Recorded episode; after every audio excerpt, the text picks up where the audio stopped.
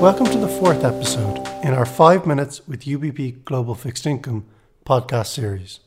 My name is Bernard McGrath, Senior Investment Specialist for UBP's Global and Absolute Return Fixed Income range.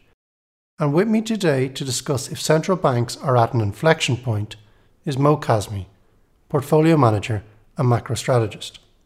Mo, on our last podcast a month ago, you explained how you saw your positive macro outlook developing.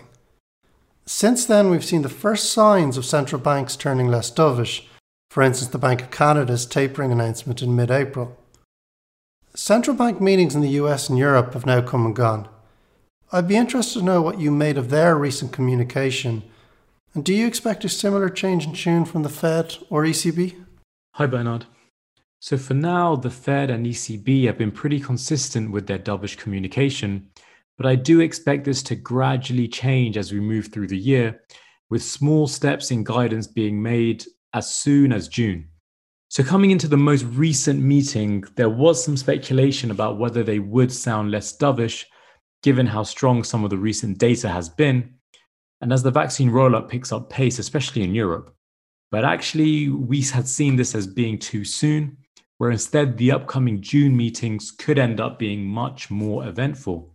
We think of the timeline, so by this time, the Fed would have had another couple of jobs reports to digest, which I do expect to be pretty strong. And so this actually could be interpreted as the string of data that Fed Chair Powell is looking for and may allow them to start to slowly guide towards the tapering announcement, where we expect the actual taper to not come until closer to year end at the earliest. And when we think about Europe by the summer months, enough progress should have also been made to bring this current accelerated pace of QE purchases back to a more normal pace for the third quarter. And this could also be an announcement that could impact markets as it could be seen as a mini taper. So, overall, yes, these central banks should turn less dovish over time, but not as soon as the Bank of Canada, we think, whose economy has recovered much quicker than the US. So, given this continued dovish rhetoric from the Fed and the ECB, how do you expect interest rate markets to respond? So, all I think the central banks did at the last meeting was just raise expectations for June. And because of this, I do see room for rates to sell off and rise further into this June meeting, given the potential changes in guidance that can come, especially as I expect the growth data to continue to print very strongly. Any change in guidance will likely be focused on opening the door for tapering type announcements later in the year from both the Fed and a mini tapering from the ECB if they bring Q3 purchases back to a lower pace. And so we still think that this plays out in steeper rates curves with the long end underperforming, as when we think of the process of turning less dovish, it will start with tapering, and then at some point later down the line, it will move towards front end rates. And so for now, we do expect the front end to remain pretty well anchored.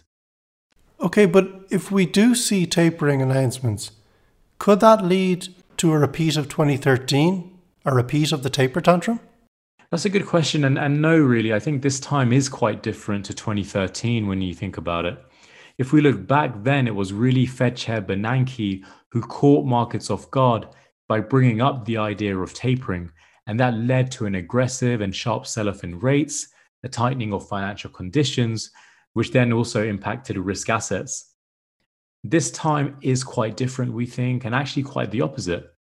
You have markets which are already pricing in and positioning for some sort of tapering announcement, whilst the central banks are actually pushing back this time round. And so, what it means is that when we actually get to the stage where the Fed is comfortable to announce its tapering message, this announcement effect should have much less impact on markets compared to what we saw in 2013 for both rates and risk, as much of this should be in the price. If this plays out as you expect, how should risk markets behave? So, if you look at how credit spreads, for example, have been trading throughout this higher rates move, it's been a very resilient and firm market with spreads continuing to grind tighter despite this elevated rates volatility backdrop. Now, I think the main reason for this is that rates have been rising for good reasons of stronger growth and higher inflation expectations, because the vaccine rollout was picking up pace and was increasing confidence in the global recovery. And financial conditions have overall remained loose as well. So, if you look at real rates in the US, they're still extremely negative.